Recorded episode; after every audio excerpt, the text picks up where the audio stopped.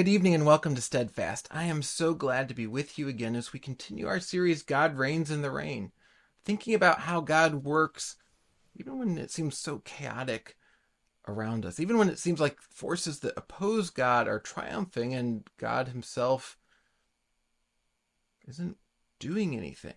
We wonder is it true that God isn't doing anything? Is is is the rain pour that's pouring down really taking over? Or does God reign?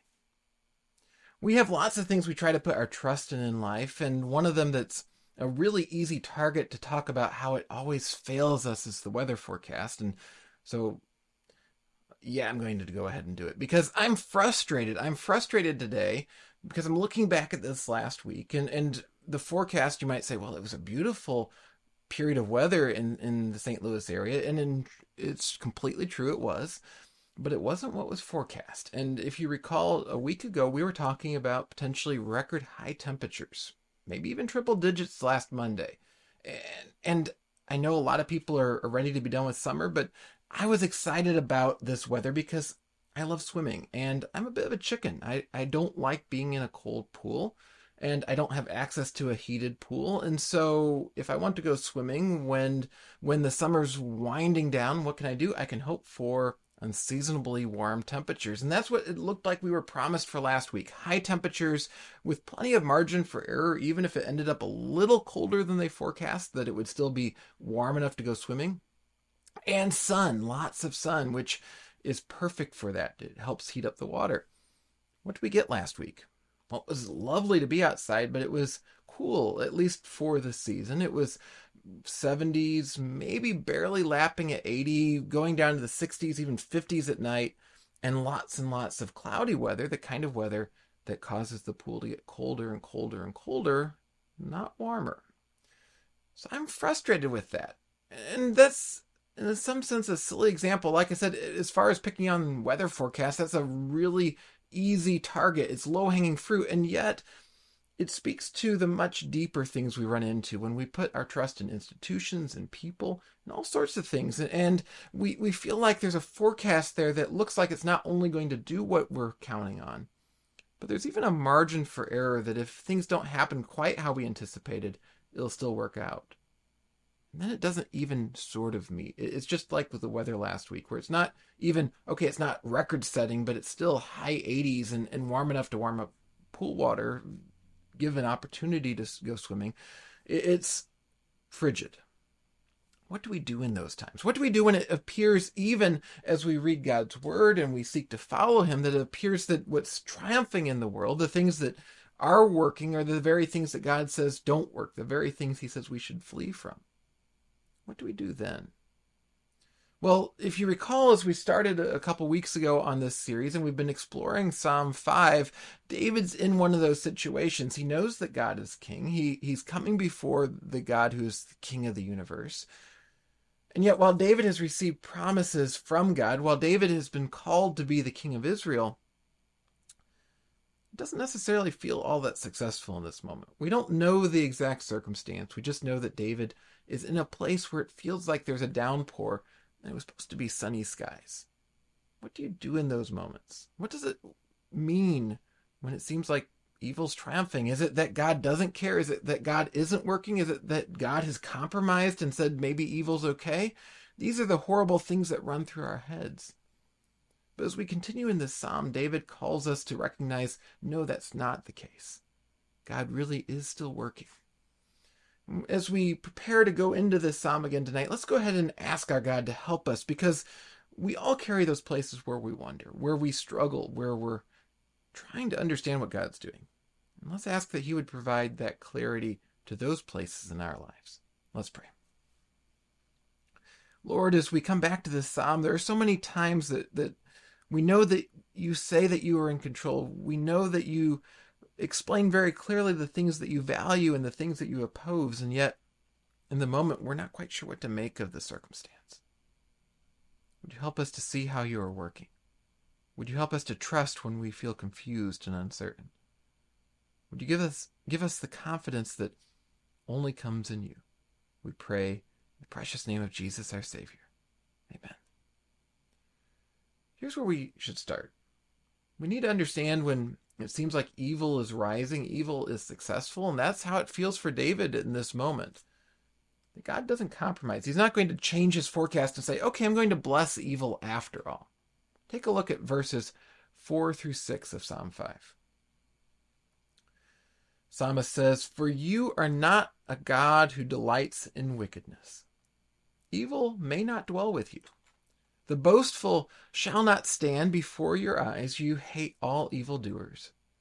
You destroy those who speak lies. The Lord abhors the bloodthirsty and the deceitful man.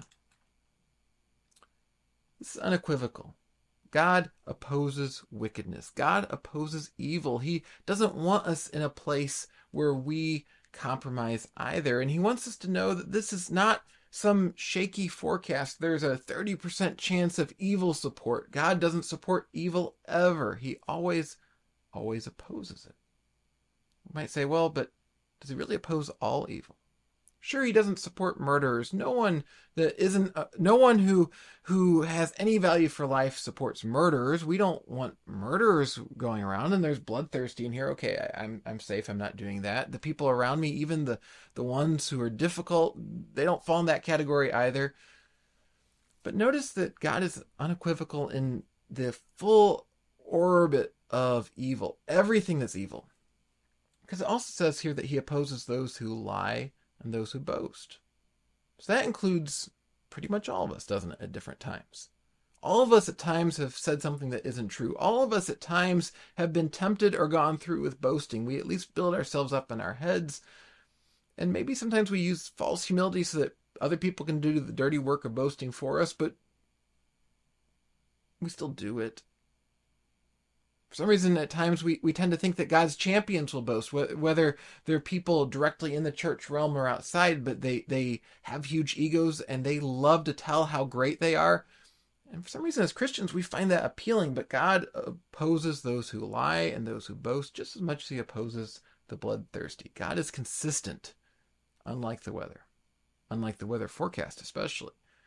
And it's so important for us to hold on to that. When things feel uncertain, when we don't know what to do, when we say, God, it sure looks like you're being inconsistent here because I can see these people who aren't doing what's right triumphing. They they're they're they're growing in stature and power and wealth and, and everything that is valued by this world. And here I am struggling. I'm being opposed by them, just like David is. Are you sure, God, that you're consistent in this? And then something creeps into our mind as we're thinking about this psalm from David, and we say, well, here's David. He's even put in the Psalms, and and he ordered someone's execution unjustly. He did all kinds of unrighteous things. How how is it that David even can stand here and say these things? Maybe that should shake my confidence in what he's saying. But take a look at what we read in Psalm 130, verse 3. If you, O Lord, should mark iniquities, O Lord, who could stand? The Psalms are, are very realistic, and we see that kind of phrasing over and over throughout them. Eh, and it's two different aspects of what the Psalms are doing. David here in Psalm 5 isn't denying the truth that we find in Psalm 130. Instead, what we see here is that David is saying, I'm someone who's following you. You're the righteous one. I have your righteousness because I'm a follower of you. What do I do with this wickedness that's triumphing around me? God, please deal with that. It's not an argument that David has everything sorted out, that he's never lied, that he's never boastful.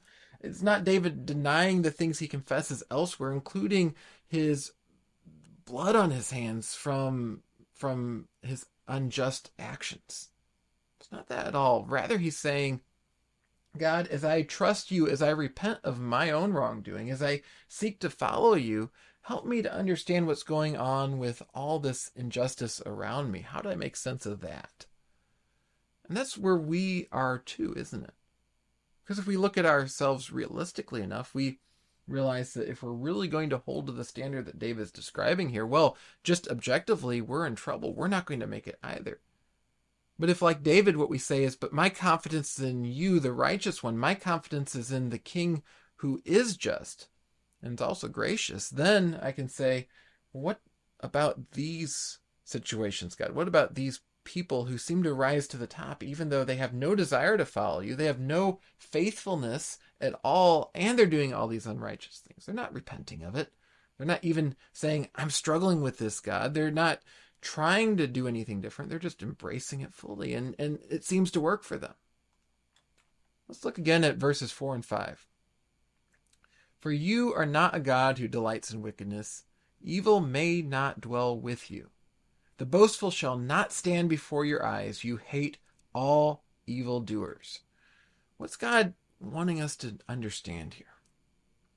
Well, if we're going to say that God is righteous and that our hope is in his righteousness, the thing that we need to understand is that God truly is uncompromising in this this is the heart of the gospel, friends, because what God says is not that he doesn't care about unrighteousness, that he's not going to take a stand against it, but rather he's going to take the stand by taking the punishment himself. That's the hope that we find there. That God is so consistent that he is consistent to the point of bringing down the punishment that we deserve and taking it and bearing it for us.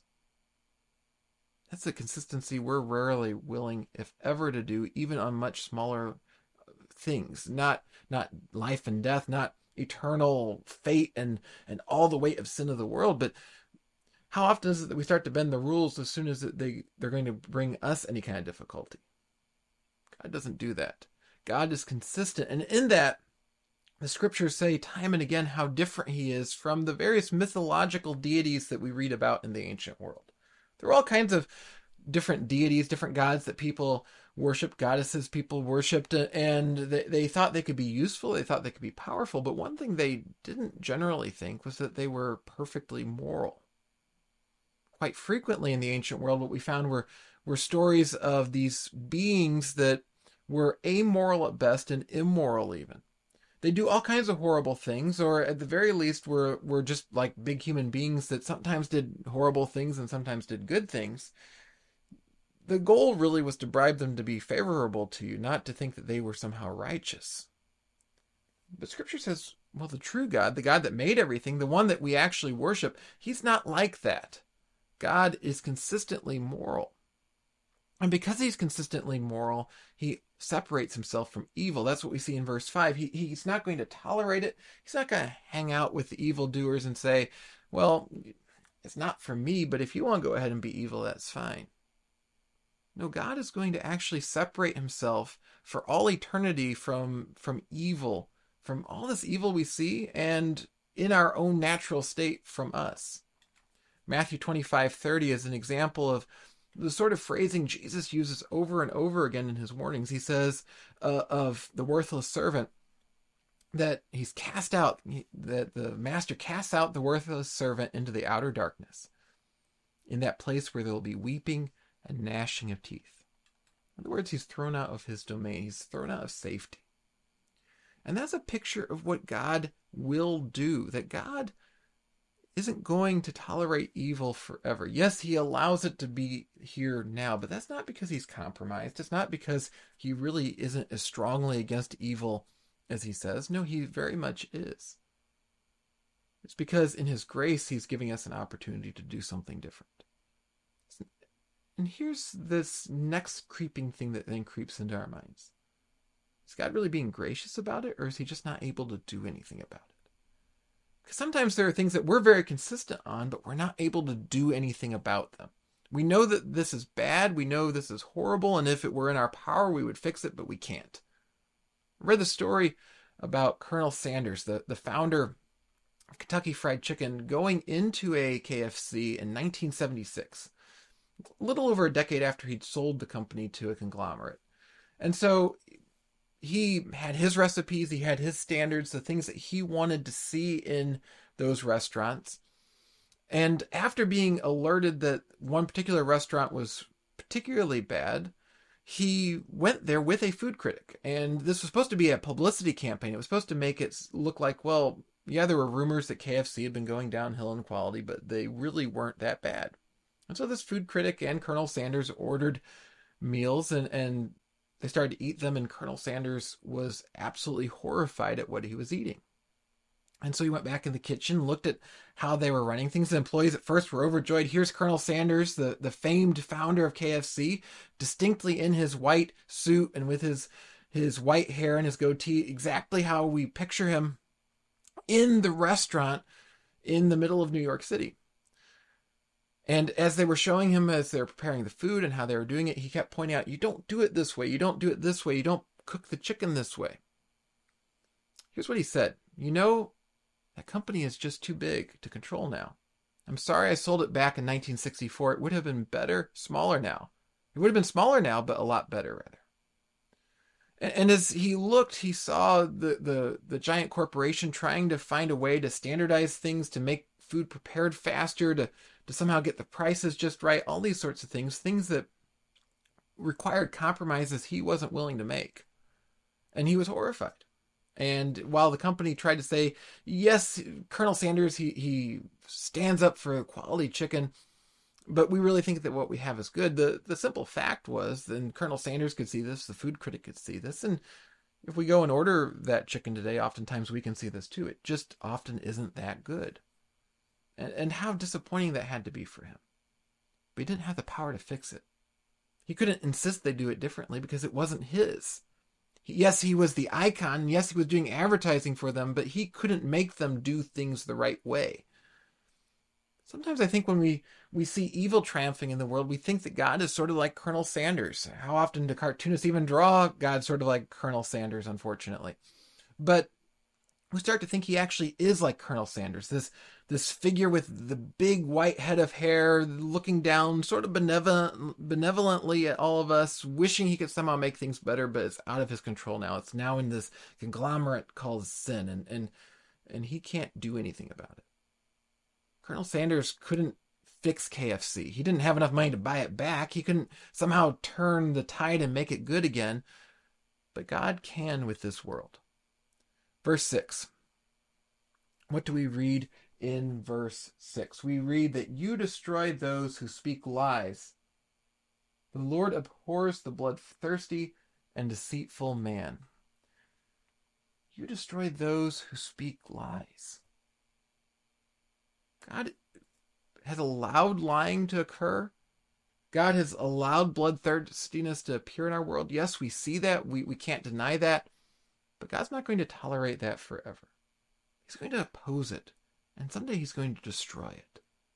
And this psalm is written while David is waiting to see an aspect of that, to see in his own life things made right that aren't. And as we read this psalm, we're in that waiting game too, waiting to see what will happen. And in the meantime, we see evil happen in this world. We we see things like 9/11. We're Uh, on the anniversary once again, and we see that sort of evil in the world, and we wonder, God, it seems like these people are triumphing. It seems like this sort of evil is triumphing. And yes, I know I'm imperfect, but I'm turning to you. I'm repenting. I'm asking God, would you guide me and would you help me? And yet, it still seems like there's an inconsistency here because evil appears to be getting the upper hand so often. Here's the challenge the psalm has for us Do we know where we want to be? Not where we are now, but where do we want to be? Do we want to be in the presence of a righteous God who truly stands for the things that he says he does? Because that's where he's inviting us to be. It's not today. God is not going to do this yet, but he will do it, and we shouldn't pretend that it's very far off. God doesn't tell us when it could be tomorrow. It could be another thousand years. We don't know. What we do know is where God is going to be, and we can trust that consistency because, unlike Colonel Sanders, he is in control. He's not going to stoop in the meantime to the level of those oppose, who oppose him and pick up their tactics, and neither should we. We need to ask where do we want to be? Yes, we're not fully righteous yet, but do we want to be like God in the future? Do we want to actually look like him, act like him, care about other people like him? Do we want to run from lying and boasting and bloodthirstiness? Do we want to run from all evil and experience goodness? As he works in our lives, he gives us the ability to desire that. Sometimes it's a process. It usually is a process. He works on us over the course of years, over the course of decades. But he draws us more and more towards him. I was reading that Hershey's last year had a problem. They they weren't prepared to produce enough chocolate, and uh, I guess after the pandemic and all the stress we've been through, people wanted more chocolate, and they were coming up to the Halloween season, and they couldn't magically add more capacity to produce enough of the Halloween candies that people expect and want. And so there was a shortage of Hershey's candy last year. I'm not reading about that this year because they've had time now to reflect on the changes in demand and what people want and to start moving in a different direction. But in that moment, it felt very inconsistent. Right now, we're in a time where things feel very inconsistent and we wonder, God, what are you doing? How are you working? But we know that he, unlike Hershey's, knows the future. He already knows where it's going. And if Hershey's can correct and see how things are going and change, how much more so the one who has all power and all knowledge is already doing the things to bring us to where it ought to be. We can see where God is headed. That's what the psalm is saying. He's going to do these things, oppose evil, and bring up his righteous ones. And because of that, we can head there with his help and we can look more and more like him. And let's ask him to help us to do that this very night. Let's pray. Lord, we struggle to do what is righteous and good, but we ask that you would help us. Help us to trust in you, that we can come with our unrighteousness and receive your righteousness. And then as we continue to see unrighteousness in this world, we can trust that you will make it good. You will oppose evil. Help us to have confidence, even when it looks like the forecast is wrong, that it isn't wrong, that the clouds will part, the sun will come, the, the weather that we were counting on will happen. Because you do what you say and you have the power to do it. We pray for that confidence to believe that tonight. In Jesus' precious name, amen. Well, I hope this was an encouragement to you. If it was, please do give us a like or a share. It is such a wonderful blessing when you help get the word out. We need to study more about our God and understand Him, and I encourage you consider being part of Sunday School Express starting this Sunday, 15 minutes after our live stream service. It'll be in person and online, just like that Sunday service. It'd be great to have you there as we study more about our God, so we have confidence when things feel wrong and off, and the forecast doesn't seem to be coming through. If you have any prayers or questions, you can text us at 833 356 4032. That's 833 356 4032. I'd love to hear from you there or in the comments. Can't wait to have further discussion with you, to pray with you, and I can't wait to continue this series with you next week.